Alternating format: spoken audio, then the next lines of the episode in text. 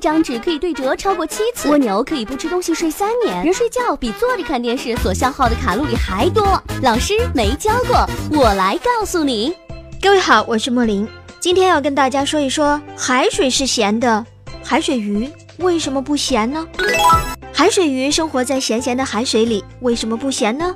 这是生活当中最普遍的一个生物问题。鱼类终生生活在水里，有的在淡水里悠哉游哉，有的在海水里繁衍生息。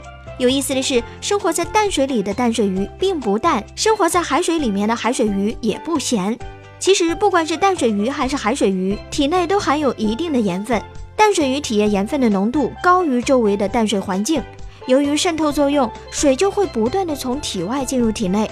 过多的水分会使鱼的肾脏加紧工作，不断的以尿液的方式排出大量的水分。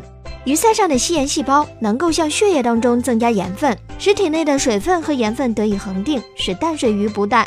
海水鱼则有根据自身需要从海水当中吸收某些离子的本领。它的细胞类似于半透膜，半透膜的作用就是只允许某种或者某几种分子进出的薄膜，用以和环境进行物质交换和渗透调节。多数海洋动物与海水是等渗压的，只有生物体自身所需要的离子才可以通过，其他则不能通过。有些离子海水当中含量很多，但它们并不十分需要，所以吸收的就不多。有些离子在海水当中的含量很少，但是它们非常需要，因而就吸收的比较多。组成氯化钠的氯离子和钠离子在海水当中含量虽然多，对于海水鱼类来说需要的并不太多，因而在体内含量就很少。这样，海洋生物的肉也就不像海水那么咸了。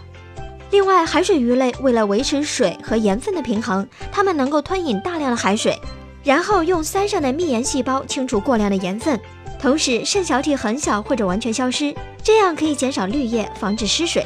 因此，体液的正常浓度不受海水的影响，所以海水鱼并不咸。简单的说，这种现象是鱼类自身的结构同环境相适应的结果。就和骆驼生活在沙漠当中，但体内并不含沙子是一个道理的。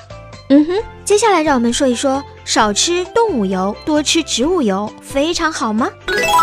这种说法是没有道理的，因为植物油也是脂肪啊，如果摄入过多，也会造成肥胖、高血脂、高血压、脂肪肝等疾病。而且植物油当中的多不饱和脂肪酸很容易被氧化成环氧化合物，这种物质对人体健康有害。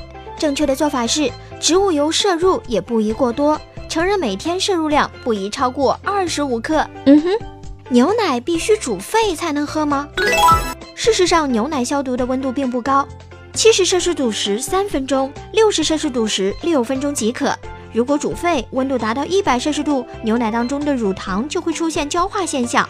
经常食用可能会诱发癌症哦。其次，煮沸后的牛奶当中会出现磷酸钙沉淀现象，从而降低牛奶的营养价值。提醒大家，习惯饮用煮沸的牛奶的朋友们可得注意了。